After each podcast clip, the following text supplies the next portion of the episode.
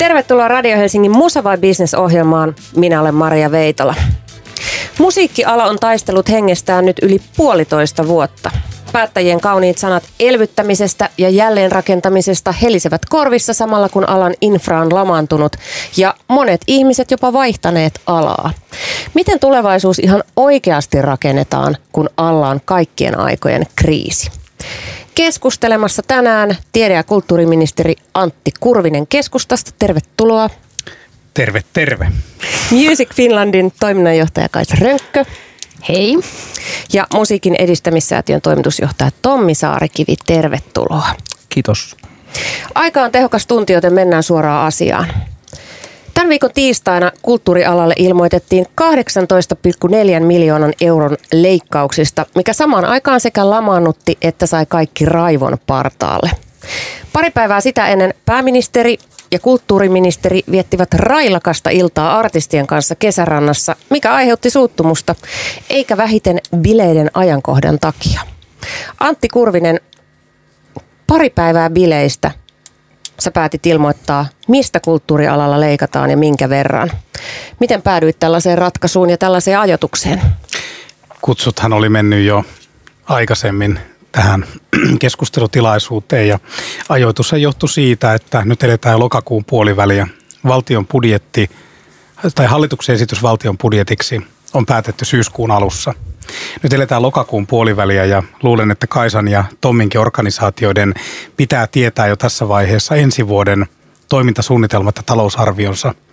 Lisäksi eduskunta oli jo pyytänyt multa tietoa että milloin, milloin tai, tai siis mihin, mihin tämä leikkaus kohdentuu, miten se kohdentuu. Ja, ja tota, tietysti se oli nyt harmillinen juttu, että se sillä tavalla link, linkitettiin tämä. Musta, se, musta ne bileet on nyt vähän kyllä yliampuva termi, että jos sillä syötiin ja, ja normaalit ruokajuomat soi. Mä, mä, mä join alkoholitonta Heinekeniä ja sitten jotkut joi siellä viiniä ja viiniä ja normaalia olutta, mutta, mutta en mä nyt sitä bileiksi kutsu. Sitten tämmöinen normaali keskustelutilaisuus. Aika suuret mittasuhteet se on, se on saanut, mutta, mutta tota, eihän nämä leikkaukset kyllä ole ainakaan kenellekään alaa seuranneille olleet yllätyksiä. Nämähän on ollut tiedossa ainakin viime keväästä lähtien. Kyllä, ehdottomasti. Joka tapauksessa se, että ilmoitusleikkauksista ja siitä, mihin ne kohdistuu pari päivää bileiden jälkeen, niin sai kaiken näyttämään todella irvokkaalta. Pääministeri Sanna Marinin mukaan tiesit, sä tiesit Antti, että hallitusviisikko aikoo vielä etsiä ratkaisua kulttuurin leikkauksiin. Tiesitkö? Tiesin sen, että Sanna Marin ja Annika Saarikko on keskustelu asiasta keskenään, mutta ei viisikolla ollut mitään kokoussuunnitelmaa tai päivää. Olen puhunut valtiovarainministeri Saarikon kanssa. Ei ole mitään rahaa olemassa, ainakaan ennen tätä päivää, mitään rahaa, mikä siinä olisi lisää tulossa tulossa ja eihän viisikon käsittely ole se, että Sanna Marin on sanonut Annikalle, että hei katellaanko näitä vielä. Ja mun toimintatapani on avoin, suora, joskus myös ikävä. Joskus myös ikävä. Mä mieluummin olen suora ja ikävä, kun sitten makeilen ja annan katteettomia lupauksia. Mä oon itse ollut erilaisten yhdistysten ja säätiöiden hallinnossa mukana koko aikuisikäni ja mä tiedän hyvin, mitä se on, kun sä odotat kädet hiessä valtionapupäätöksiä. Ja mun mielestä on ollut erittäin epäreilua, jos mä olisin hillonnut näitä säästölistoja viikkokausia lähelle joulua, kun Kaisan ja Tommin ynnä muiden toimijoiden joukot odottaa tietoa, mikä on heidän valtionapunsa ensi vuodelle. No Sanna Marinin julkisuuskuva on varmasti kärsinyt aikamoisen kolauksen, mutta väittäisin, että niin myös sinunkin. Sunnuntaina olet siellä bileissä, ne oli bileet, no keskustelutilaisuudessa. bileet. Jossain kuitenkin tapaamisessa, tapaamisessa nauttimassa alkoholittomasta Heinekenista ja sitten pari päivää myöhemmin ilmoitetaan ää, leikkauksista. Kuinka paljon kuraa sä oot saanut tästä? No, odotin enemmän kuraa saavani. Siis mä tiesin, kun mä julkistan nämä leikkaukset, niin mä tiesin, että mä saan kuraa tästä. Itse asiassa mä oon tiennyt, että mä saan kuraa näistä leikkauksista jo silloin, kun mut nimitettiin ministeriksi. Mä tiesin tasan tarkkaan, mikä tämä tilanne kulttuurialalla on. Mä tiesin, että mä saan kuraa koronarajoituksista, mä tiesin, että mä saan kuraa leikkauksista. Ja jos mä olisin pelännyt tätä tilannetta, en olisi ministerin tehtävää ottanut vastaan. Mutta silloin kannattaa varmaan vaihtaa ammattia, jos tuota, ei sitä kestä. Mä olin positiivisesti yllättynyt siitä tiistai mun tilaisuudesta, että vaikka siellä oli vihaa, kiukkua, pahaa mieltä, niin ihmiset ymmärsivät sen prosessin. Minusta se oli, mä olen edelleen sitä mieltä, että se oli oikeudenmukaisin, reiluin ja avoimin tapa tämä, tämä asia hoitaa. Ää, mä en lähde nyt niin spekuloimaan mun julkisuuskuvaa. Se kuuluu toimittajille ja Kaisalle ja Tommille ja kaikille kansalaisille, viime kädessä äänestäjille, että tämä on pitkä matka juoksua tämä, tämä politiikka ja mä en ole politiikassa pelännyt vaikeita paikkoja. On ollut ennenkin pahoja paikkoja ja tulee jatkossakin pahoja paikkoja. No tiede- ja kulttuuriministeri Antti Kurvinen, kaikki muut hallituspuolueet paitsi keskusta on ilmoittanut haluavansa perua nyt leikkaukset. Tuohan ei pidä paikkansa. Kyllä keskusta on ilmoittanut myös haluavansa asiaa hoitaa. Haluavansa asiaa mm. hoitaa mm. on eri asia kuin haluavansa perua leikkaukset. Haluatte, haluaako keskusta perua leikkaukset? Minä toivon, että ne leikkaukset voidaan perua henkilökohtaisesti. Mä en ota puolueen, muista kysyä Saarikolta kysyy ja Juha Pylväsä vastasi mun seuraajan ryhmyrinä tähän johonkin Hesarin kyselyyn. Mä toivon, että ne leikkaukset voidaan perua, mutta mä toimin niin kauan, kun toisin päätetään sillä budjetilla, mikä mulle annetaan. Minusta on aika epäreilua se, että, että jos kerran mulle annetaan kehykset, pääministeri ja viisikko antaa mulle kehykset ja antaa mulle budjetin, niin sitten mun pitäisi puhua niin kuin höpönlöpöjä kentälle Mun pitäisi antaa katteettomia lupauksia, puhua pehmeitä. Ja kun mulla on annettu tämmöinen budjetti, mä toivon, että ne leikkaukset perutaan. Ne on tosi vahingollisia. Ajoitus on äärettömän huono. Toki pitää nyt taas palata siihen isoon kuvaan, mikä on nyt tässäkin keskustelussa hukassa. Ensi vuodella on tuossa 40 miljoonaa leikkauksia. Ne kehykset, mitkä on Sanna Marinin johdolla hyväksytty viime keväänä, johtaa 50 miljoonan euron leikkauksiin vuodelle 2023. Ja vuodelle 2024 kulttuurin budjetti on aivan ilmassa johtuen siitä, että puolueet eivät ole sopineet, että miten veikkauksen tulevaisuus kehittyy. Ja itse asiassa tämän veikkauksen tulevaisuuden kehittyminen on Marinin valmistelussa. Hänen valtiosihteerinsä johtaa työryhmää, joka miettii sitä. Ja mä jo elokuussa sanoin, että veikkauksen tuotot pitäisi minusta viedä valtion budjettiin. Se olisi reiluin tapa, kentälle ennustettavin tapa tämä asia hoitaa. Ja nyt se työryhmätyöskentely on, on tota Marinin valtiosihteerin johdolla lähtenyt liikkeelle. Ja se on mun mielestä nyt se tavallaan se asian pihvi. Se on se pihvi, jonka edessä me ollaan polovillaan, että mitä sille veikkaukselle jatkossa tapahtuu. Koska jos ei tehdä niitä kokonaisuudistuksia vuonna 2024 kulttuuri, musiikilla ja muulla kulttuurilla on aivan katastrofaalinen tilanne edessä. Puhutaan tästä lisää myöhemmin. Kysyn vielä sen, että kyllähän tämä nyt semmoisen kuvan antaa, että hallituksen yhteistyössä on isoja ongelmia. Onko näin? Ehkä on parempi, että en sano tuohon yhtään mitään. No Kaisa Ehkä se on viisasta. Kaisa Rönkkö, sä oot ollut musa-alan edunvalvonnan johtohahmoja koko tämän koronakriisin ajan ja tehnyt poikkeuksellisen paljon timanttista työtä alan eteen. Miten sä näet tämän viime päivien kuvion? Mä näen sen osana tätä kokonaisuutta, joka pandemia-aikana on tullut hyvin selväksi. Eli kulttuuriala kokonaisuudessaan on ollut politiikan pelinappulana. Me ollaan oltu ensimmäisenä kiinni ja viimeisenä auki. Tapahtumia on näytösluontoisesti suljettu, tehty riskipotentiaalitaulukkoja ilman dataa tai perusteita. Ja sen lisäksi tässä on niin kautta linjan reagoitu siihen paineeseen, jota on herätetty, mutta ei siihen itse ongelmaan. Mä tein tämmöisen aikajanan siitä, että mitä vaikuttamisessa ja edunvalvonnassa on tehty huhtikuussa 2020. Me olemme ensimmäisen ehdotuksen musiikkialan kriisi- ja elvytyspaketiksi tehneet, toimittaneet sen hallituksille, lukuisille päättäjille, valiokunnalle. Jos siellä me olemme osanneet ennustaa nämä asiat, joita olisi pitänyt tehdä. Freelancereiden kompensaatiomallin, tapahtumien takuutuen, nämä tulevat leikkaukset, niin kuin ministeri sanoi, ovat olleet tiedossa. Ja olemme ehdottaneet tämmöistä rakennetukea sinne Tämä meidän ehdotus, joka on nyt puolitoista vuotta vanha, se on edelleen voimassa oleva. Ja eh, sitten mä näen tämä, nämä kesärannan bileet tavallaan osana tätä tätä poliittista, niin kuin poliittista peliä. Ensinnäkin minä en niin kuin, halua altistua millekään poliittiselle sirkukselle, eli mä en, mä en mun mielestä mun ei tarvitse tietää, että mitä on tapahtunut ja kuka on sanonut kellekin, mitä se ei kuulu mulle. Ja siinä mielessä mä haluan sanoa, että mä jotenkin toivoisin, että politiikka siirtyisi osaltaan sieltä Instagramista kabinetteihin – minä arvostin sitä, että ministeri tiistajaamuna kokosi alan keskeiset toimijat ja antoi sitä dataa ja niitä faktoja. Ja sehän lisäsi, niin kuin kaikki huomaamme, painetta. Me saamme konkreettiset tulokset sille, että mitä nämä leikkaukset tuottavat. Ja bileistä sanoisin sen verran, että itse olin eilen ihan mahtavalla Olavi Uusivirran keikalla, missä laulettiin ja juotiin ja tanssittiin pöydällä. Mä, mä toivoisin, että mä tykkään Olavi niin, Jokainen ministeri menisi sinne laulamaan ja kuuntelemaan ja saisi sieltä taas ymmärrystä sille, että minkä takia kulttuurista ei todellakaan voi leikata. Mutta Bileet on yksi asia. Nyt se, mikä täytyisi hoitaa kuntoon, on, että kulttuurialan vaikuttaminen ja edunvalvonta tehtäisiin siellä ja niiden henkilöiden kanssa, joiden kanssa muidenkin alojen edunvalvonta tehdään. Totta kai täytyy kuunnella erilaisia ääniä ja politiikan tehtävä on saada näiden artistien ja nuorten tekijöiden äänet kuuluville – mutta täytyy erottaa se, että mikä on ideoiden kerääminen ja juhliminen ja mikä on sitten todellista vaikuttamista ja politiikan tekoa. Ja sen minä haluaisin kulttuuri- ja musiikkialalla viedä sinne, missä muutkin teollisuuden alat sitä tekevät.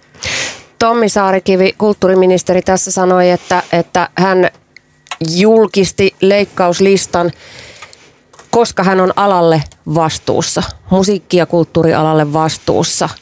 Ja te tarvitsette tätä dataa ja näitä tietoja. Ja Kaisa tässä vahvisti saman asian, että tietoa ja dataa ja konkretiaa tarvitaan. Koetko sinä, Tommi, että sä oot saanut, sä olet tullut kuulluksi ja että alaa oikeasti arvostetaan no, tässä asiassa?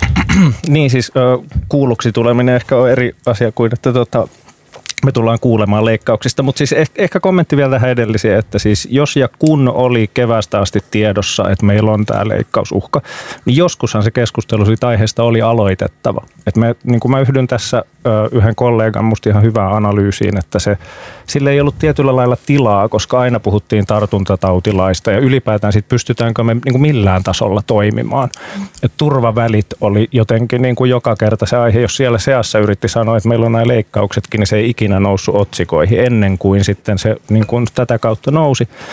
Ja, ja kyllä se oli musta niin kuin ihan tervetullut keskusteluavaus. Joskushan se keskustelu oli pakko aloittaa. Et meidän tilanne on käytännössä, että eihän meillä ole vieläkään nyt sen tiistain jälkeen tietoa siitä, että nämä leikkaukset olisi jotenkin jo päätetty perua. Meillä on nyt lupauksia ja toiveita siitä, mutta siis niin kuin, tämä keskustelu oli musta tarpeen. Ja tota, tavallaan niin kuin se, että mistä me nyt oikeasti puhutaan, kun me puhutaan niistä leikkauksista, niin tota, se peruslähtökohtahan on, että siis koko taiteen ja kulttuurin sektori on ottanut niin paljon turpaan puolitoista vuotta, että se tarvitsisi oikeasti käytännössä olennaisessa määrin elvytystä päästäkseen mahdollisimman nopeasti normaalitoimintaan. Se on ikään kuin todellisuus, mistä me puhutaan ja mistä monet muut yhteiskunnat puhuu, että kuinka paljon lisää kulttuuriin satsataan versus tämä niin kuin meidän jossain määrin absurdi leikkaus vai ei leikkauskeskustelu, joka totta kai siis niin kuin mä oon ollut alalla pitkään ja tunnen veikkaushistorian viime vuosilta erinomaisen hyvin ja mä ymmärrän, että se on hyvin, hyvin vaikea yhtälö. Mutta ehkä tästä nimenomaan arvostuskysymyksestä on hyvä nyt pysähtyä keskustelemaan.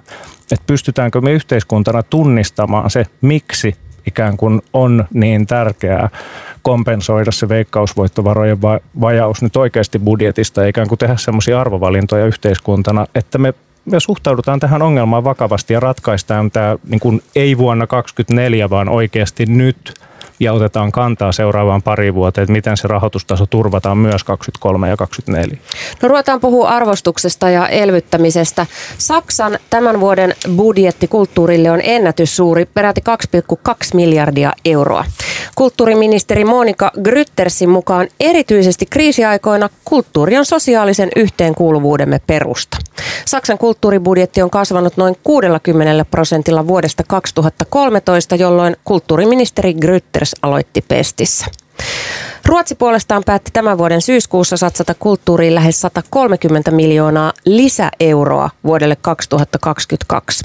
Kulttuuri- ja demokratiaministeri totesi, että Ruotsin kulttuurielämän on noustava tästä kriisistä. Haluamme turvata tuotannon, työpaikat ja sisällöt kaikilla aloilla. Ranska puolestaan nosti juuri kulttuuribudjettiaan 7,5 prosentilla. Antti Kurvinen, pelkästään se, että me puhutaan näistä leikkauksista, niin sehän anna, antaa kulttuurialalle sen viestin, että täl, tätä alaa ei todellakaan arvost, arvosteta. Miten tällainen kulttuurin aja, alasajo on ylipäätään mahdollinen?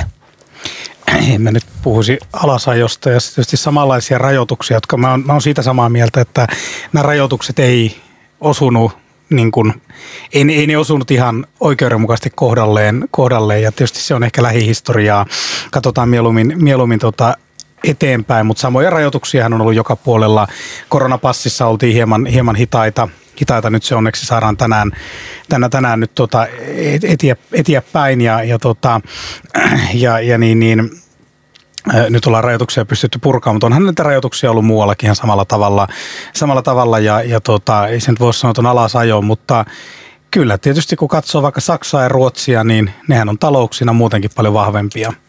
Ja ehkä toivon mukaan, mä toivoisin itse kulttuuriministerinä, ja mä oon ollut itse asiassa positiivisesti yllättynyt. Mulle täytyy sanoa, että mulle oli niin kuin iso yllätys, kun mä tähän tehtävään tulin, että miten paljon kulttuurialalla tällä hetkellä puhutaan siitä yrittäjyydestä, ää, lisää työpaikkoja, lisää vientiä, aluetaloudellinen vaikutus, joku Savonlinna on niin kuin klisee, miten iso vaikutus operajuhlilla on siellä, siellä niin kuin tota, koko alueeseen, vaikutus kansantalouteen.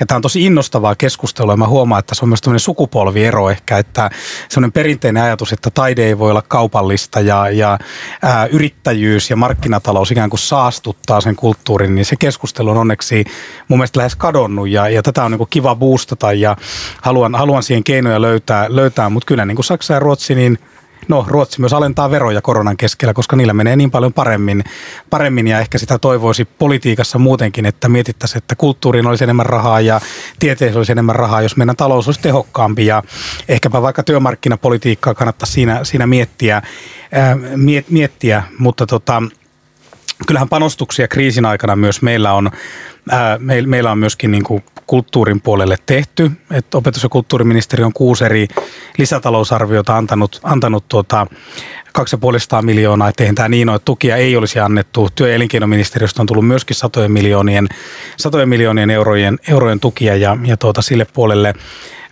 sieltä myöskin apua tullut. Mä sanoin jo kesällä yhdessä haastattelussa, että kyllä mä tietysti itse olin silloin ryhmänjohtaja, kattelin sitä kokonaisuutta, en ollut vielä ministeri, mutta että semmoinen valinta tehtiin siellä kehysriihessä huhtikuussa, että ei esimerkiksi haluttu kuntien valtionosuuksista ottaa yhtään pois. Ne on aika isoja summia, ei niistäkään kiva ottaa pois, mutta tietysti olisi voinut olla sellainen paikka, että sieltä olisi voinut leikata. Sen sijaan sitten päädyttiin tämmöisiin muihin ratkaisuihin ja kyllähän meillä on aika vakava ongelma Suomen politiikassa, ää, ehkä erityisesti nyt hallituksen sisällä, mutta kyllä se muutenkin on, että keneltäkään ei saa ottaa mitään pois. Kukaan ei pysty tekemään mitään arvovalintoja, kaikki on yhtä tärkeää, asiat hoidetaan velkarahalla.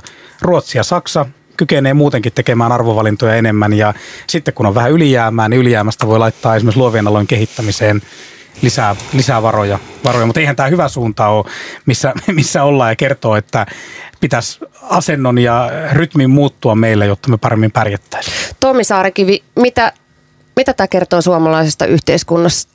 meillä leikataan, kun muualla lisätään? Tämä on siis oikeasti tosi hyvä kysymys. Alallahan on siis sellainen kokemus, että opetus- ja kulttuuriministeri on tietyllä lailla meidän puolella. Ei, me, ei meillä niin kuin pitkään alalla oleilla ammattilaisilla ole jotain harhakuvaa, että meidän täytyy taistella ministeriötä vastaan. Päinvastoin, kyllä siellä ymmärretään taiteen ja kulttuurin merkitys. Ja siis jos tätä pandemiakuvaa nyt nopeasti kommentoi, niin kyllähän esimerkiksi rakenteita on tuettu välillä jopa hyvin. Ikään kuin siis sillä ajatuksella, että jatkuvuus turvataan, kun me päästään normaaliin että freelancerit, joka on ollut aiheellisesti otsikoissa nyt varsinkin vuonna 2021, niin on se joukko taiteilijoita ja se on huomattava joukko ammattitaiteilijoita, jotka on kärsinyt tässä rajusti.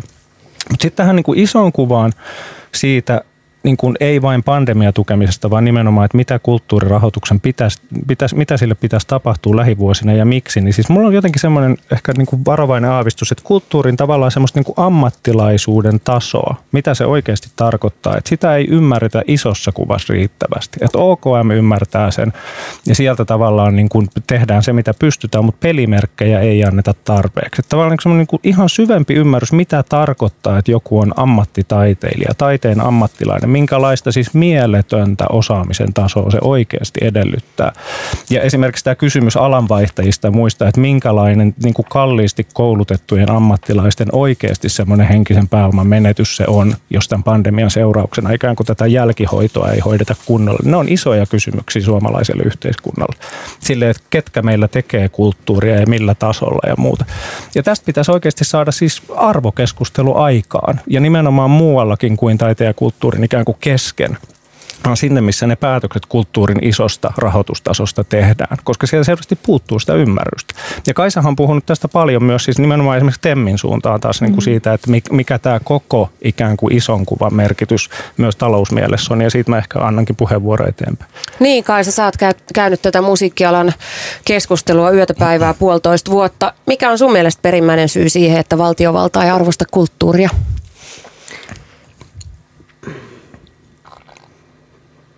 En tiedä, kaivataanko me niinku arvostusta. Me tarvit, kaivataan enemmän totta kai niin kuin ne toimintaedellytykset. Mutta me kaivattaisiin sitä, että meillä olisi todellinen poliittinen sitoutuminen niin kulttuuripolitiikan pitkäjänteiseen niin kehittämiseen. Miten tämä nyt näyttäytyy kentälle? Tämä tilanne on se, että, että kun kulttuuriministeriön kausi on aina lyhyt, niin se ei mahdollista semmoista pitkän tähtäimen niin kehittämistä. Ja kentälle se näyttäytyy historiattomuutena ja jatkuvasti perustettavina uusina työryhminä, jotka jatkuvasti ratkovat samoja vanhoja ongelmia. Ja virkamiehiä kuitenkin sitoo lait ja strategiapaperit ja kulloisenkin hallituksen tahtotila. Ja, ja niin kuin tämä jatkuvuuden puute on yksi iso ongelma. Ja tämä jatkuvuuden puute mä nyt tässä sillä tavalla huudan tätä samaa asiaa myös, että Musta on hienoa, että uusia ihmisiä pyydetään työryhmiä, pyydetään keskustelemaan ja kysytään sparrailua. Mutta meillä on olemassa taiteen tiedotuskeskukset, jolloin se näkemys siitä koko alasta ja, ja sen, sen niin kuin hyvinvoinnista, niin et, et, tavallaan sen tiedon hyväksikäyttämistä ja kuulemista taiteen tiedotuskeskukset ovat OKM strategisia kumppaneita. Music Finland on yksi heistä. Totta kai puhun vähän niin kuin nyt myös oma, omasta puolestamme, mutta me olemme pitkään puhuneet OKMlle, että käyttäkää meitä hyväksemme tässä keskustelussa. Meillä on se tietotaito. No sitten toinen asia, mikä liittyy tähän temiin. Luova talous on todella laaja kattokäsite. Nyt me puhutaan luovasta taloudesta aivan kuin se syntyisi tyhjästä tai luova yrittäjyys. Luova talous ja luova yrittäjyys syntyy luovien ihmisten osaamisesta. Ja nyt tässä arvoketjussa tämä luova työ ja nämä luovat osaajat, jotka tekevät sen kaiken sisällön, ovat siellä pahnan pohjimmaisina. Tommi sanoi, että rakenteita on tuettu. Rakenteita on tuettu. Mutta kuka siellä rakenteissa niin kuin hommaa pyörittää, jos siellä ei ole niitä luovan työn osaajia? Mitä se tarkoittaa käytännössä että rakenteita on tuettu. Monillehan pelkästään rakenteet-sana on epäselvä. Mitä rakenteilla tarkoitetaan vaikka musiikkialalla? Saanko lyhyesti kommentoida? Mä olin siis aikaisemman työurani 15 vuotta tuolla niin kuin valtionosuussektorilla töissä, niin siis sehän, se tarkoittaa nimenomaan siis meidän ikään kuin rakennettua infraa esimerkiksi elävään esittämiseen, niin se niin kuin sen, sen ylläpitäminen maksaa jopa silloin, kun se on kiinni. Ja siis mm. tota, se, se onneton seuraus tästä rakenteiden painottamisesta on ollut se, että freelancereiden tukipolitiikka jäi onnettomalle tasolle. Ja silloin siis olennainen liittymä tähän Kaisan niin kuin esille nostamaan kysymykseen siitä, että ne tekijät on se henkinen pääoma, joka tuottaa luovan talouden lopulta kaikki sisällöt. Ja heistä, heistä on väistämättä, siis välttämätöntä pitää huolta. Että tämä ei toimi muuten tämä systeemi. Mm. Mutta tämä oli myös mielenkiintoinen pointti tämä Kaisan esiin nostama äh, ministeri, niin kuin pätkäministeripestit. Mm-hmm. Että kun tuossa aikaisemmin kerroin Saksan ennätyssuuresta kulttuuribudjetista, niin siellä tämä ministeri Monika Grytters, kulttuuriministeri Monika Grytters on toiminut pestissään jo kahdeksan vuotta. Mm. Että kyllähän siinä ajassa pystyy jo jotain rakentamaan. Mm. Ja ehkä niin kuin vielä tähän, tähän bisnespuoleen mä tekijä Temiin, mistä Tommi, mä oon toden totta tänäänkin aamulla olen ollut niin sanotussa Lintilän pyöreässä pöydässä keskustelemassa juuri siitä, että miten tätä liiketoimintaa pystytään kehittämään. Mutta koko tämä kulttuuri ja taiteen niin kuin kasvu nopeutuisi, kun me rehellisesti myönnettäisiin se, että kaikki kulttuuri ei ole bisnestä eikä siitä bisnestä saa. Tarvitaan sitä mesenaattirahaa ja, ja, ja tuetaan niin kuin sellaisia asioita, joita ei ole ilman sitä. Ja sitten osasta saa bisnestä ja heille tarvitaan semmoisia liiketoiminnan kannustimia, joilla on mahdollista niin kuin tavallaan toimia. Et, et jotenkin niin kulttuurin kentän sirpaleisuudesta on tullut paljon kommentteja, että tämä on niin hirvittävän vaikeaa, mutta tämä on yksi keskeinen asia, että ei yksi malli sovi kaikille. Ja sen takia pitäisi kuunnella myös sitä niin toimialan lähtöistä näkökulmaa. Ja sitten viimeisenä sanon, että tämä tästä asiasta. Tämä koronakriisi on siis ä, ä, niin osoittanut sen, että edelleen suomalaisessa kulttuuripoliittisessa keskustelussa nähdään kulttuuri ja taide semmoisena pienenä pallona, joka osuu sinne tavallaan perinteisten subventioiden ikään kuin kohdalle. Ja, ja tota, taide, kulttuuri, viihde on paljon suurempi poikkihallinnollinen kokonaisuus, kun tapasin pääministeriä elokuussa. Vein hänelle sellaisen kuvan, missä pelkästään musiikkialan ydinongelmat on jaettu seitsemälle eri hallinnon alalle. Me tarvitaan poikkihallinnollista tarkastelua, että ei kyse ole ainoastaan rahasta – Kyse on niin monesta muusta asiasta, jotka täytyisi hoitaa kuntoon ja se on sekä meidän oma vikamme, että me olemme yhtä pientä asiaa hoitaneet ja keskitymme kulttuuripoliittisessa keskustelussa mediakin keskittyy aina yhteen yksittäiseen asiaan, mutta kukaan ei tavallaan pysty katsomaan sitä kokonaisuutta, koska meidän, Antti osaa tästä sanoa paremmin, tai ministeri, mutta että meidän, myös vir, virka, meidän niin hallintorakenne on niin siiloutunut ja kulttuuri leviää mm, niin laajalle yhteiskunnalle, että sen takia me ei tavallaan saada sellaista kohtelua, jota me tarvitsisimme. Voi hemmetti soikoon. Kuulostaa siltä, että Suomi pitää purkaa ja rakentaa uudelleen. Mutta tästä voidaankin siirtyä sitten kätevästi tähän jälleen äh, rakentamiseen. Eikö mä kysynkin tähän väliin tämmöisen keventämän välikysymyksen. Äh, YK on onnellisuusraportin mukaan Suomi on maailman onnellisin maa, ollut monta vuotta jo peräkkäin. Ja lisäksi me koko ajan hoetaan itsellemme, että on lottovoitto syntyä Suomeen ja Suomi on paras maa. Niin jos ajatellaan Suomea ää, kulttuurivaltiona, valtioita on maailmassa tällä hetkellä joku ehkä 193 tai jotain, niin minkä sijaan antaisitte Suomelle kulttuurivaltiona? Eli 1 joku 195. Kaisa. Mä en anna sijaa, mutta mä sanon yhden faktan. Mä oon Suomen maabrändiä linjaavassa Finland Promotion Boardissa ja siellä käytiin Anholtin maabränditutkimusta läpi. Suomihan on nostanut koko ajan asemiaan ja tunnetaan nimenomaan hyvästä hallinnosta. Mutta mistä Suomi tunnetaan huonoiten on nimenomaan kulttuuri ja nykykulttuuri. Meitä ei tunnella, tunneta maailmalla meidän kulttuurista. Ja tämä sama ilmiö on ollut tässä niin pandemia aikana esillä. Me ratsastellaan Sibeliuksella niin kuin forever ja, ja aaltomaljakoilla.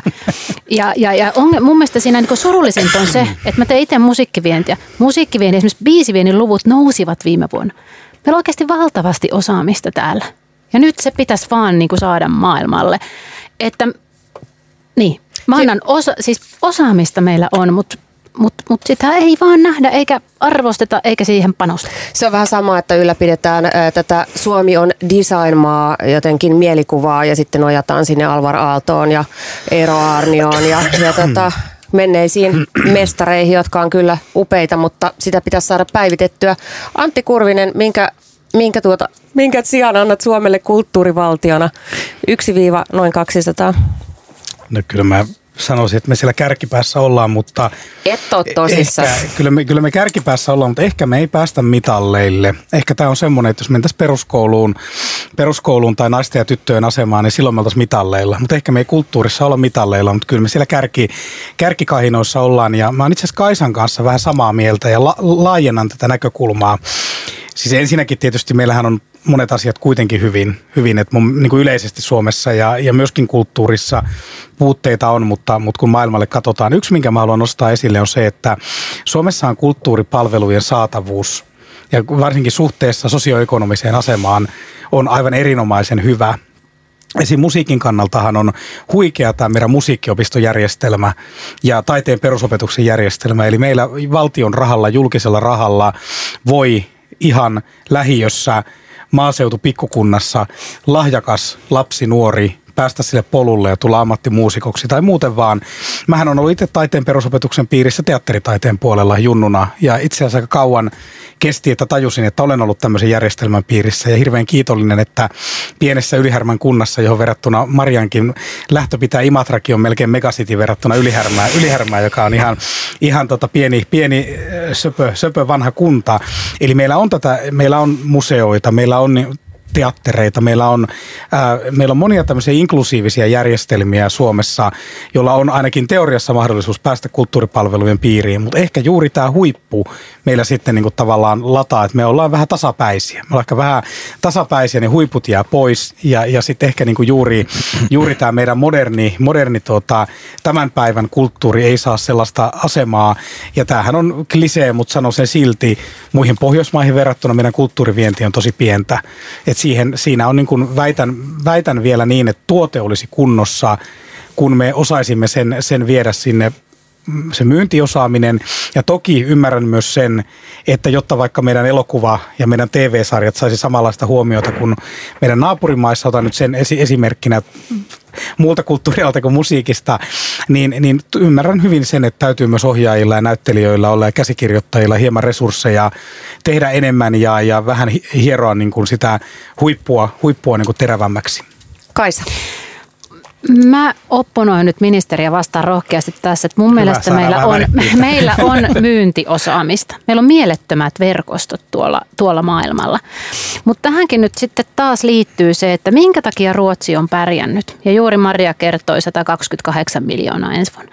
Siellä on todella voimallisesti paino, niin kuin panostettu kulttuuriin ja myös siihen, että se ruotsalainen infra tukee sitä.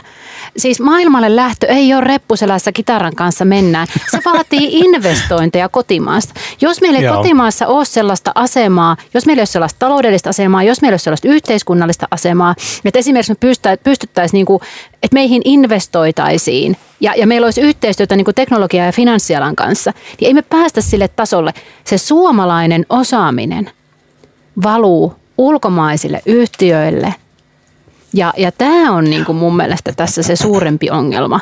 Metallissa itse asiassa sen verran tässä, että pitää niin kuin sanoa, että kyllähän meillä on näitä esimerkkejä, että jossain Briteissä niin otetaan suomen kieltä yliopistossa sivuaineeksi, koska suomalainen metalli on niin kova juttu. Että kyllä meillä niin kuin sitä osaamista on. Mutta tämä, mun mielestä tämä kaikki palautuu siihen, että kyllä kotimaan infran täytyy olla kunnossa. Kotimaan pitää pystyä tukemaan sitä ja siitä syystä mä olen nyt kovasti ajanut tämmöistä musiikkialan tuotantokannustinta – joka olisi minusta aivan loistava ratkaisu siihen, että me saataisiin tänne Suomeen kansainvälisiä musiikkialan ammattilaisia ja sitä kautta saataisiin myös kansainvälisiä investointeja Suomeen.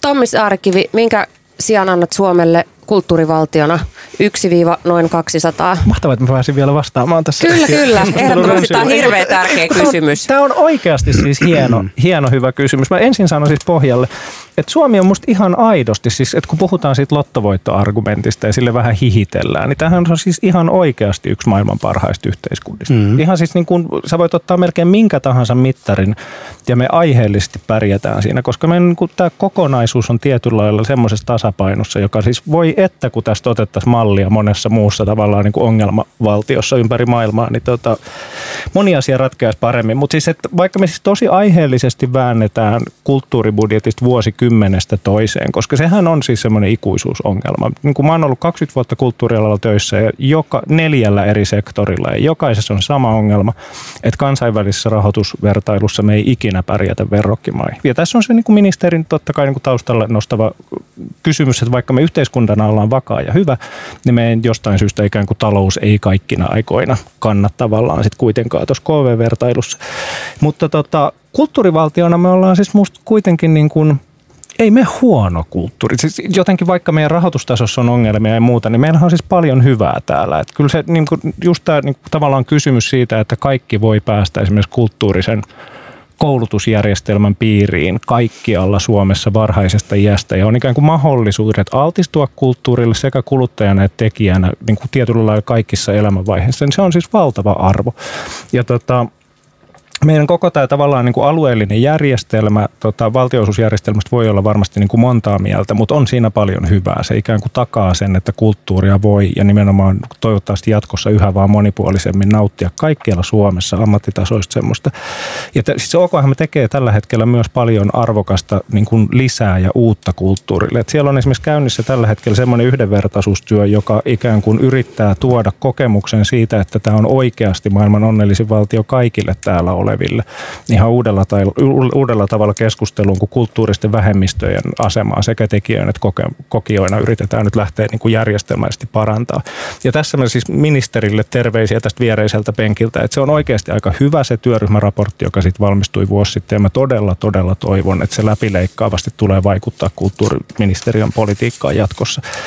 Ja tota, meillä on niin kuin oikeasti edellytykset toimii hyvin niin kuin mun kokemus viimeiseltä parikymmeneltä vuodelta on, että aina kun meillä tulee joku kulttuuritalouteen liittyvä kriisi, about kaikista puolueista löytyy politiikan ammattilaisia, jotka ajattelevat, että tämä on tärkeä asia, tämä pitää hoitaa ja yleensä ne saadaan hoidettu.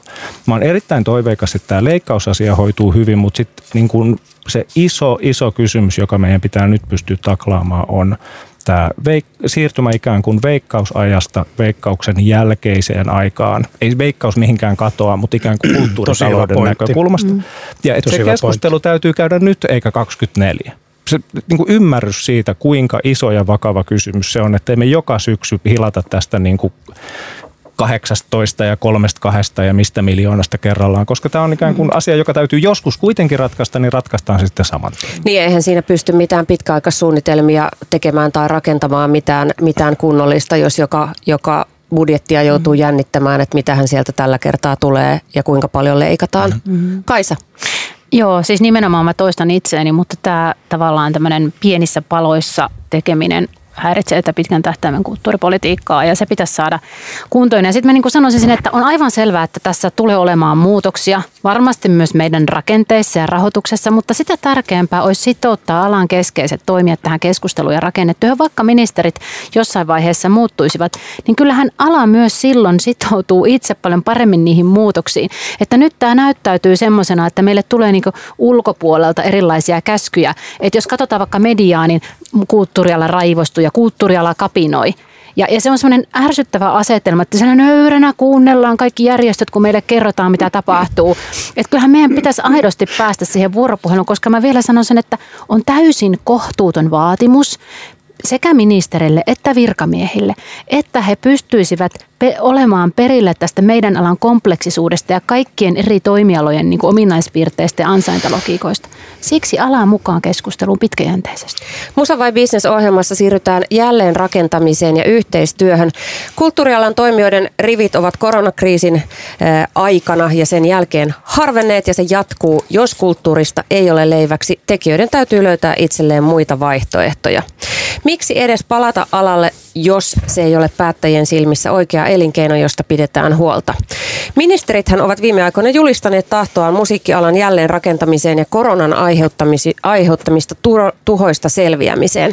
Kulttuuriministeri Antti Kurvinen, mitä tämä jälleenrakentaminen käytännössä tarkoittaa? No se tarkoittaa sitä, mikä on mun mielestä hyvä sanonta ja se pitää pääsääntöisesti paikkansa, että kriisi on aina mahdollisuus kriisi on kriisi, se on karmea tilanne, mutta usein kriisissä syntyy, tai, tai niin kuin mun mielestä se on hyvä se, mitä OECD oli sanonut, että korona on läpivalaissut yhteiskuntamme – ja varmaan tämän kulttuurin osalta on myös tapahtunut läpivalaisu. Mä oon puolustanut tätä sirpaleisuutta. Mun mielestä mä oon sanonut, että se kuuluu kulttuurin luonteeseen. Että tulee eri aloja, taiteilijat ö, menee rajojen yli ja, ja eihän sen pidäkään olla minkään niin kuin TEMin tai OKM niin kuin prosessikaavion mukaan kulttuurialan, mutta että niin kuin on tullut ilmi se, että kun se on niin moninaista, kun se on niin heterogeenista ja, ja, ja sirpaleistakin, niin sen, sen niin kuin auttaminen, sen edunvalvonta on haastavaa. Ja, ja mä sanoisin, kun tässä on keskusteltu, arvostetaanko Suomessa kulttuuria. Kyllä sitä arvostetaan, mutta se on otettu vähän itsestäänselvyytenä. Näin mä oon kokenut, että nyt on vasta niin kuin nähty, että se ei ole itsestäänselvyys, että meillä on keikkoja, että meillä on teattereita, että meillä on huippukulttuuriammattilaisia.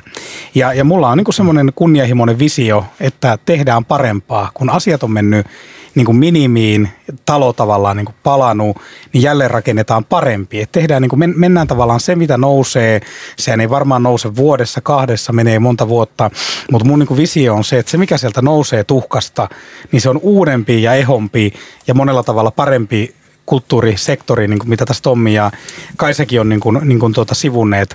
No jatketaan tästä, mutta mä sanon loppuun ihan yhden niin kuin näkökulman, juuri kun on puhuttu, että rivit harvenee, koska ei tule toimeen. Niin juuri siksi yksi tämän jälleenrakennustyön avaimia mun mielestä on se, että – me löydetään uusia ansaintalogiikkoja meidän, meidän taideammattilaisille. Ja, ja tuota, se, siinä on, ne niin kuin kiehtoo mua tosi paljon. Otan vain yhden, yhden esimerkin. Musta, musta nämä taidelainaamot on tosi veikeä idea, vaikka se nyt on musiikkia, mutta varmaan jotakin voi kehitellä vastaavaa, vastaavaa livekeikkaa digitaalisena kotiin. Ja näitähän on näitä hyviä, hyviä pilotteja ollutkin monilla muusikoilla. Mutta tämä taidelainaamo-idea kuvataiteessa on musta niin kuin todella mielenkiintoinen. Eli sä tavallaan niin kuin voit vuokrata teoksen sen ja voit vähän vaihdella. Ei tarvii niin ostaa loppuelämäksi sitä jotain teosta kotiin, vaan voit vähän vaihdella. Ja sitten tavallaan se on myös matala kynnys. Se on matala kynnys semmoisille ihmisille, jotka ehkä koskaan ostanut taidetta. Ne on ajatellut, että taide ei kuulu mulle, se on kallista, se on elitististä. Ja, ja tota, sitten sit kun sä otat sen taulun kotiisi, niin sä tykästyt siihen, sitä tulee osa sun arkea ja sitten sä lopuksi lunastatkin sen, että tällaisia uusia, uusia tota, konsepteja ja uusia niin tosiaan tapoja se ää, leipä saada meidän ammattilaisten pöytään. No Antti Kurvinen, jos sun jälleenrakentamisvisioon kuuluu se, että tämä kulttuuripoliittinen poliittinen järjestelmä puretaan ja rakennetaan uudestaan. En mä puhu ehkä niinku politiikasta tai hallinnosta, vaan alan noususta. Alan, alan, alan ekosysteemi niin. ö, osin ö, puretaan ja sitten se rakennetaan uudelleen entistä ehompana, niin mikä on sun visio, mistä tulee rahat siihen? Rahat tulee hyvin monista eri lähteistä. Ja, ja tota, otan yhden esimerkin, ja tässä tavallaan tämä on nyt vähän puolustuksen puheenvuoro. mä joudun kertomaan tästä, mä joudun olemaan tämmöinen niin kuin ikävien asioiden lähettiläs. Leikka, Sä oot valinnut se itse. Niin, mä oon valinnut, mä tiedän Maria, mä oon valinnut se itse, mutta tota, esimerkiksi tämä luovien alojen rahasto on hyvä esimerkki, mitä pitäisi tehdä. Eli siinähän on 50 pinnaa raha tulee valtiolta, se sovittiin budjettiriihessä, 7,5 miljoonaa, tässä vaiheessa valtionosuus kansalaisyhteiskunnalta lähinnä säätiösektorilta haetaan saman verran. Ja toivon, että sitä saadaan vielä nostettua, eli nyt on periaatteessa niin kuin plakkarissa 15 milliä, niin toivon, että sitä saadaan nostettua. Ää, minusta pitäisi miettiä, miten me saataisiin, mä myös sanon näin tietyllä tapaa, että meillä on myös kuluttajilla ja yrityksillä rahaa, joka varmasti voisi kohdentua, kun löydettäisiin niin kuin tavallaan välittäjät ja löytyisi polut, niin meillä löytyisi niin kuin kuluttajilta ostovoimaa musiikin, muun kulttuurin hankkimiseen, yrityksiltä haluaa tukea, olla mukana kumppanuuksissa, kun löydetään vaan niin tapoja siihen.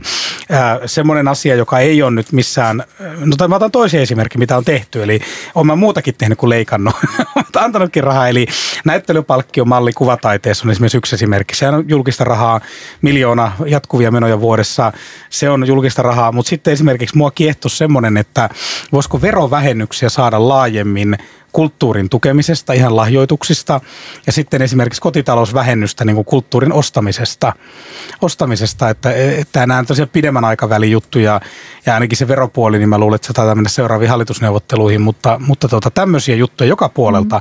Tarvitaan, kansala, niin kuin tarvitaan kolmannen sektorin rahaa, tarvitaan, tarvitaan myös julkista rahaa, ymmärrän sen hyvin, mitä Kaisa sanoi, että saadaan se boosti, mutta väitän myös, että meillä olisi markkinoilla rahaa, kun vaan löydettäisiin polut, miten voi niin kuin helpolla tavalla ja semmoiselta ehkä trendikkäältä nykyaikaiselta tuntuvalla tavalla ostaa ja sponssata kulttuurialaa. Tässä tuli ministeriltä paljon hyviä konkreettisia ideoita. Kaisa, mitä sä ajattelet, millaista elvyttämistä musiikkiala käytännössä nyt tarvitsee?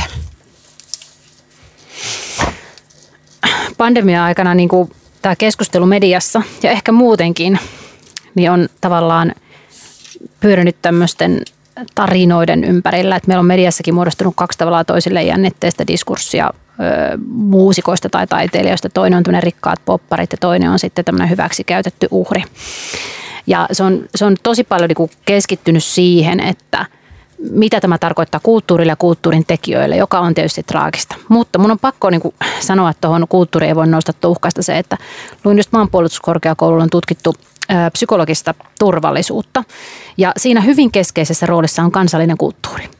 Eli jos me ajatellaan, että kulttuuri nousee tuhkasta, niin sehän ei ole kestävä pohja, eikä se tue sitä turvallisuuden tunnetta, koska kulttuuri on niin historiallinen jatkumo. Se kertoo siitä, että meitä ennen on ollut joku ihminen ja meidän jälkeen on joku tuleva. Ja joku, toi Aino Kivi, teatteriohjaus, kirjoitti hyvin siitä, että – jos meillä ei olisi kaikkia runoilijoita ja, ja, ja tota, taiteilijoita, meillä ei olisi tätä nykyistä rocklyriikkaa. Eli se jatkuvuuden turvaaminen. Ja, ja vielä niin kuin tähän kesärannan bileisiin palaan sen verran, että kuten sanoin, se oli hienoa. Mutta nyt tässä myös rakennetaan sellaista kuvaa, että tämä kulttuuriala on joidenkin niin poppareiden varassa. Kun tämä kulttuuriala on, on sen koko ruohonjuuritason varassa, jossa tehdään niitä innovaatioita, niitä pieniä kulttuuriprojekteja, jos tehdään lastenkulttuuria, jos tehdään niin kuin hyvin monenlaista asiaa, joka osuu koko suomalaiselle yhteiskunnalle. Ja musta on hirvittävän tärkeää tässä jälleenrakennuksessa nyt turvata se, että suomalaiset saavat sitä kulttuuria monipuolisesti. Jos me lähdemme nyt rakentamaan tätä kulttuuria tälle Marinin hallituksen luovan talouden konseptille, joka itse asiassa ainakin tällä hetkellä on todella kaukana siitä ytimestä ja sisällöntuotannosta. Siellä tuetaan innovaatioita ja startup-pöhinää, skaalautuvuus ja, ja, ja, ja tota niin, niin, liiketoiminnan niin kuin isojen, isojen yritysten kasvattaminen on siellä keskiössä, niin me tarvitaan tukea, joka on sinne ekosysteemiin. Jos Juho Rahkenen ei olisi ikinä saanut rahaa lyhytelokuville, ei olisi koskaan syntynyt hytti numero kutos. Ja se on musta nyt aivan mm-hmm. ytimessä, että tämä turvataan tässä rakennuksessa. No Tommi, Tommi, tuota, sä toimit siis musiikin edistämissäätiössä. Miten musiikki edistyy tässä tilanteessa? Mitä, minkälaista jälleenrakentamista konkreettisesti musiikkiala tarvitsee, mä, jotta se edistyy? Joo, mä sivuun nopeasti tuon tota, äskeisen keskustelun yhtä ihan keskeistä pointtia, koska musta on hienoa, että ministeri otti sen esille. Eli siis tämän kysymyksen ikään kuin yksityisen rahoituksen mahdollisuudesta olla osa kulttuurirahoitusta. Että semmoinen mesenaattityyppinen keskustelu Suomessa on ollut Joo, ei edes ehkä, vaan on ollut ehkä vähän varovaista. Sitten mä sanoin kuitenkin ehkä vaikka. Mutta koska se on ihan aidosti ollut semmoinen, että jos sä käyt siis Jenkeissä, niin siellä on ne semmoiset isot taulut, että nämä säätiöt ja nämä yksityishenkilöt on rahoittanut mm. tämän ja tämän operatalon ja muuta. Ja meillä, meillä se ajatus on ollut ehkä vähän vieras. Ja ehkä siihen on liittynyt se tavalla, että niin kuin aikoina, tässä on monta vuosikymmentä totuttu siihen, että veikkaus kyllä tietyllä lailla hoitaa. Veikkaus oli aina kasvuuralla silloinkin, kun valtion budjettiosuus oli tavallaan ongelmissa ja sitten se, niin kuin, että voisihan yksityiskirhaa hankkia, mutta mut se veikkaus hoiti kuin tietyllä lailla. Ja nyt, tota, nyt ollaan niin kuin siinä tilanteessa, että kun veikkauksen jälkeinen aika, sitä veikkauksen kasvun ainakin jälkeinen aika kulttuurirahoituksessa on, on, on jo takana, niin tota, kyllä tästä niin kuin täytyy voida ruveta puhumaan. Että esimerkiksi kulttuuria suoraan tukeva säätiö- ja rahastosektori, jossa mä yhtäkkiä itsekin huomaan olevani töissä, ollut jo kaksi kuukautta, niin tota, se tavallaan niin kuin sen pääomittaminen oikeasti niin, että sieltä pystyttäisiin jakaa siis niin kuin sen pääoman tuottoja niin se tietysti vaatii pitkällä tähtäimellä aivan eri tason satsauksia kuin tämä nyt puhuttu vaikka 15 miljoonan. Ikään kuin, että se on hyvä alku sille keskustelulle, mutta nimenomaan nämä verovähennysoikeudet, mahdolliset vastinrahat, systeemit ja muut, niin nehän kannattaa aidosti selvittää osana keskustelua siitä, että miten me rakennetaan kulttuurirahoituskokonaisuus seuraavan 2-30 vuoden tota, tähtäimellä. Mutta siihen lyhyesti vielä tuohon kysymykseen ikään kuin, että mitä se musiikin edistäminen sitten tarkoittaa. Niin siis käytännössä niin kuin tänä aikana se, mistä esimerkiksi nyt oltaisiin leikkaamassa, on siis toimintaedellytysten edistämistä ammattilaisille. Siis sekä tavallaan niin kuin musiikin tekemistä, musiikin julkaisemista, musiikin esittämistä ja kaikelle tälle yhteistä on, että sitä tehdään yleisöä varten. Ei niitä ammattilaisia varten. Toki siis se on arvokasta, että siinä työllistytään osa sitä prosessia. Mutta kyllähän se niin kuin ikään kuin valtion kulttuuripolitiikan motivaatio lopulta aina on, että me tuotetaan taidetta ja kulttuuria meille kansana. Se, mm. se on ikään kuin siellä taustalla, eli tota, et ikään kuin tästä hyötyy aidosti kaikki. Tässä on semmoinen mm. tietty järki takana. No joo, ehkä vielä, minkä voi ottaa esiin, että kaikki ei ole mennyt vaan niin kuin päin, päin mettää, vaan on niin kuin kivojakin asioita. Niin jos ajattelee musiikin kannalta, niin yksityisen kopioinnin turva, turvaahan me saatiin hoidettua myös budjettiriihessä, ettei se nyt ihan, ihan pommi, pommiriihi meillä hallituksella ollut, että neljä miljoonaa sinne lisää pysy se, pysy se, se taso, mutta mä oon Kaisan kanssa kyllä samaa mieltä siitä, että tämä ekosysteemiä pitää vahvistaa, nimenomaan sitä mm. pohjaa, eli, eli on tunnistanut sen, että ne yritystukielementit ja, ja semmoinen yrityspolitiikka, mitä tehdään niin kuin niille ää, isoille teknologisille, vaikka nyt otan esimerkin kun tuon Pohjanmaalta, niin vaikka Wärtsilä laivanmoottoreille sopivat ää, yritystuet ei ole mm. samoja, mitkä sopii musiikkialalle. Ja, ja on ihan samaa mieltä siitä, että pitää olla mahdollisuus tehdä niin kuin, ikään kuin, äh, niin kuin vaikkapa äh, albumeita tai musiikkitermejä nyt, niin täällä on mahdollisuus tehdä niin kuin yksi huono albumi, kaksi keskinkertaista, sitten se, sit se tota, niin neljäs tai viides voi olla se huippu. Eli, eli kyllä, kyllä näin pitää toimia. Ja myös Tommia mä komppaan siinä, että tämä on unohtunut, että veikkaus pitkään oli, mä sanon nyt ihan suoraan myös, että veikkauksen edunsaajat oli pitkään vähän niin kuin, se oli turvasatama pahalta maailmalta. Mä otan niin kuin mm. esimerkki viime vaalikaudelta. Viime vaalikaudellahan äh, niin kuin leikattiin vähän kaikesta mutta mm. veikkaustuotot vaan nousi, ne oli huipussaan. Mm. Ja siinä mielessä tavallaan nyt unohdettiin vähän, on se sitten liikunnan puolella, kulttuurin, nuorisojärjestöjen puolella, että mikä tämä todellisuus on. Ja sitten tämä on niin raju ollut tämä veikkauksen pelaamisen vähentyminen. Ja mä olen huomannut sen, että, että monelle kulttuuri-ihmisellekin on ollut semmoinen epämukava totuus, että minun palkkani on tullut peliongelmaisilta. Mm. Ja tämä on ollut vähän semmoinen, että me ollaan yhteiskuntana vaiettu. Tämä on semmoinen vaiettu niin kuin epämukava totuus ja, ja, ja niin kuin, kyllä komppaan Tommia aivan niin kuin 115 prosenttia, että tämä täytyy nyt tämä niin kuin, tämmöinen, tämmöinen niin kuin epäterve suhde meidän rahapelimonopolin ja sitten niin kuin sivistyssektorin välillä, niin sitä täytyy niin kuin ruveta purkamaan. Se ei, ei ole hyvä se homma. En sano, että veikkauksen monopoli pitää purkaa, mutta tämä, että ne kulkee näin käsikädessä, niin se ei ole hyvä juttu.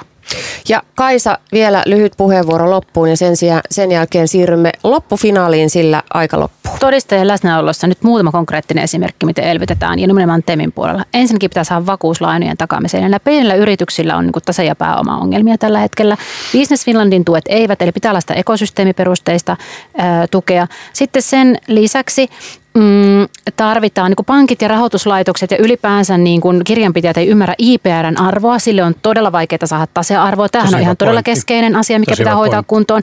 Sen lisäksi Temmin vanhat vientituet, Mauri Pekkarisen ajan Temmin vanhat vientituet, ne pitää saada käyttöön. Ja sen, Mauri on kyllä hyvä mies. Joo, no ne tuet käyttöön. Ja sitten viimeisenä, että oikeasti tämä musiikkialan tuotantokannustin on aivan timanttinen juttu ja se, sillä Suomi nousuu. Voitko luvata nämä asiat kulttuuriministeri Antti Kurvinen? Se olisi Todistajien läsnä ollessa. Tekisi mieli sanoa, että joo mä lupaan ne kaikki, koska ne on Lintilän alaisia. Mutta tosi hyviä pointteja, tosi hyviä pointteja. Loistavaa. Tuota, äh, ihan nyt pari niin kuin asiaa Antille vielä, koska kun olet siinä, niin käytän tilaisuuden Joo. hyväksi ja haluan, että kommentoit tekijänoikeuslakia. Nimittäin EU on säätänyt direktiivin, joka tulisi nyt implementoida Suomen lainsäädäntöön. Tämän direktiivin mukaan EUn jäsenvaltioiden on varmistettava, että tekijöillä ja esittäville taiteilijoilla on oikeus saada asianmukainen korvaus teostensa ja esitystensä käytöstä. Näin esimerkiksi YouTuben tulisi kontrolloida sisällön levitystä niin, että siitä tulisi korvaus sen tekijöille ja esittäjille. Suomessa direktiivin mukaisia muutoksia ei kuitenkaan olla tekemässä ja joiltain osin esitetyt muutokset jopa heikentäisivät nykyisiä käytäntöjä ja sitä kautta luovan alan tekijöiden ja taiteilijoiden asemaa. Niin Antti Kurvinen, miksi Suomi asettuu vastahankaan tällaisessa asiassa, kun EU-tasollakin ongelma on tunnistettu ja se halutaan nyt korjata? Joo, emme asetu vastahankaan, vaan nämä kaksi direktiiviä, jolla, jotka meidän täytyy toimeenpanna Suomessa, niin niistä on lähtenyt nyt hallituksen esitysluonnos. Eli on luonnos lähtenyt lausuntokierrokselle ja, ja me ollaan tota, Tämä tietysti tuntuu vähän pahalta sanoa, että me ollaan mitään hallituksen sovittu, kun tämä levisi näin, näin, näin niin kuin eväät levisi tällä viikolla, mitä sovittu, mutta ehkä tämä nyt, tässä nyt ollaan ehkä samoilla linjoilla. Todettiin, että pannaan tämä luonnos liikkeelle ja meillä on valmius tehdä siihen muutoksia. Mm. Ja on saanut erittäin paljon kriittistä palautetta tekijöiltä nyt tästä luonnoksesta ja, ja tuota, pidän aika selvänä sitä, että että sitä tullaan vielä muuttamaan. Eli tämä on aito lausuntokierros ja, ja, ja toivottavasti kaikki jota tämä koskee, lausuu tästä, tai onko se jo päättynyt, mutta tiesin, on sitä tullut, valta, sen tiesin että sivumäärä oli huikea, ja se, se palaute käydään aidosti läpi, ei olla runttaamassa mitään, ja mulle on henkilökohtaisesti hyvin tärkeää se, että tekijöiden asema paranee. Tähän voisi sanoa loppuun kaksi tämmöistä kevennystä tekijöiden osalta, että keskustan oppii se Santeri Alkiohan oli kirjailija itsekin, että pitää, pitää tekijöiden puolta ja sitten tuota, kyllähän tässä pikkusen on tässä, ää, ehkä se musiikkisektorilla näkyy erityisesti, niin tässä on pikkusen sama ongelma, kun me kepulaiset aina puhutaan siitä, että maanviljelijän pitäisi saada enemmän siitä maitopurkin tai leivän hinnasta, niin samahan on musiikissa, mm. että se, joka tekee eniten, niin saa vähiten. No toinen kysymys vielä alan sisältä, nimittäin kaiken tämän keskellä tehdään päätöksiä myös valtion osuuksista kulttuurialan toimijoille. Valtakunnallisesti merkittävää työtä tekevä ja freelancereita työllistävä rytmimusiikin orkesteri Rikuniemi Orkestra on vaarassa menettää valtion osuuden ja siksi se on nyt lakkautusuhan alla. Antti Kurvinen, miten näin on päässyt käymään ja korjataanko tilanne? Kysymys on siitä, että meillä on säädetty uusi valtionosuuksia koskeva laki ja kaikki joutuu hakeutumaan uudelleen tähän uuden järjestelmän piiriin. Päätökset tehdään ehkä kuukauden sisällä, eli tämä ei koske nyt vain Rikuniemi-orkestraa, vaan, vaan siinä on kymmeniä muitakin, muitakin jota, joille tehdään valtionosuuspäätös ää, kun tämä koskee yhtä tahoa, niin, niin mä katson, että ei ole korrektia ministerinä arvioida sitä kerrallaan, vaan se tulee osana muita, mutta, mutta tota, olen tavannut tämän Rikuniemi-orkestran edustajia kyllä ja, ja tota, ää, päätökset tulee tässä muutaman viikon, kuukauden sisään. Muutaman ja, viikon, kuukauden kuulostaa no, hyvältä. Syksyn aikana, eikö siis ihan tässä loka, lokamarraskuussa tulee ja ää, muutenkin jonkin verran on tullut tästä rytmimusiikin osalta niin kuin palautetta, että kaikilta osin meidän valtion osuusjärjestelmä ja valtion osuuskelpoisuusarviointi ei ihan aina sinne matchaa, mutta olen tietoinen tästä Rikuniemen orkest- orkestran tilanteesta ja, ja tuota, se tulee päätös sitten osana näitä muita. Se ei ole yks, yksittäinen asia. Lämmin kiitos hienosta keskustelusta Music Finlandin Kaisa Rönkkö, musiikin edistämiskeskuksen Tommi Saarikivi ja keskustan kulttuuriministeri ää, kiitos. Antti Kurvinen. Viimeinen kysymys, Musa vai Business on tämän ohjelman nimi. Eli kysymys kuuluu, Musa vai Business? Antti Kurvinen, Musa vai Business? Business ja raha ovat välinearvo, joten Musa. Antti Kurvinen vastasi Musa, Tommi Saarikivi, Musa vai business? Mä oon itse tekijä ollut sellainen jo monta vuosikymmentä, niin mun on mahdotonta ajatella sitä muuten kuin ikään kuin Musa edellä. Mut siis, ja tämä ei ole siis kritiikki sitä taloutta vastaan, vaan siis se, se on henkkoht se menee. Tommi Saarikivi vastasi Musa ja Kaisa Rönkkö. Sä oot ollut aikaisemminkin Musa vai Bisneksessä vieraana. Mä, musta tuntuu, että sä vastasit silloin business, mutta en mä ole ihan varma. Mutta sä oot nyt puhtaalta kerran, pöydältä. Mä oon vastannut kerran bisnes ja kerran turve. Tänään mä vastaan musa. Yes, kolme musalle. Kiitos paljon keskustelusta ja kohti uusia seikkailuja. Kiitos. Kiitos. Kiitos.